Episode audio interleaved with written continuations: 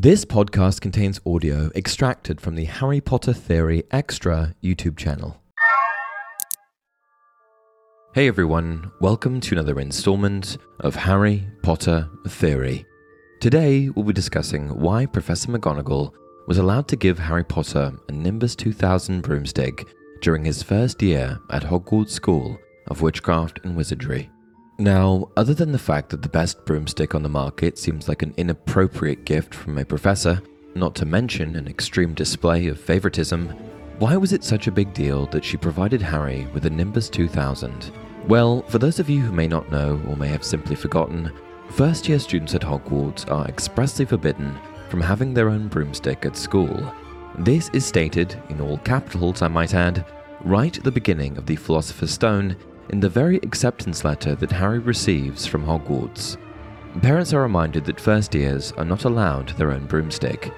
Once Harry arrives at Hogwarts, we even learn from Ron Weasley that first years are also not allowed to play on the house Quidditch teams. Presumably, these two rules exist in an effort to protect first years from harm as they acclimatize to their new school and learn the basics of magic. So, then, knowing this, why is it that Harry Potter, as a first year student, is given a broomstick and a spot on the Gryffindor Quidditch team by a professor. Surely Professor McGonagall, head of Gryffindor and rather forbidding, rule abiding teacher, didn't go out and break the rules just so she could win a school Quidditch match. Well, actually, yes, she kind of did. Let me explain.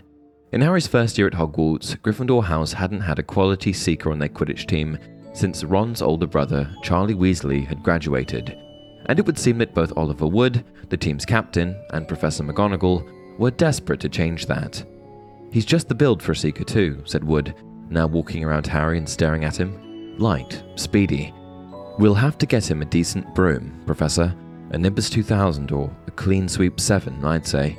I shall speak to Professor Dumbledore and see if we can't bend the first year rule. Heaven knows we need a better team than last year. Flattened in that last match by Slytherin, I couldn't look Severus Snape in the face for weeks.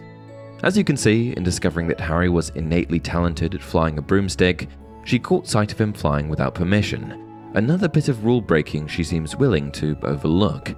Anyway, in discovering that Harry was innately talented, she confers with Wood and then goes to Headmaster Dumbledore to ask for permission to bend the typical rules applied to first year students broomsticks and Quidditch.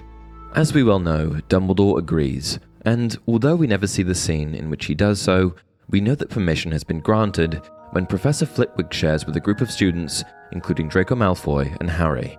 Yes, yes, that's right, said Professor Flitwick, beaming at Harry. Professor McGonagall told me all about the special circumstances, Potter. And what model is it? A Nimbus 2000, sir. The remaining question here would be who paid for this top of the line broomstick? But alas, that's all the time we have for today. Maybe I'll tackle that one in a future video. Leave me a comment below if that's something you'd like me to cover. As for today's question, it would seem that Professor McGonagall was allowed to give Harry a Nimbus 2000 in order to stack her house Quidditch team, which she did by getting permission to ignore the typical school rules from Professor Dumbledore. Perhaps not the answer you were expecting. But with that, we've come to the end of today's video. Please share your thoughts in the comments below, and as always, if you enjoyed this video, don't forget to like it and subscribe to the channel. Until next time, remember, it does not do to dwell on dreams and forget to live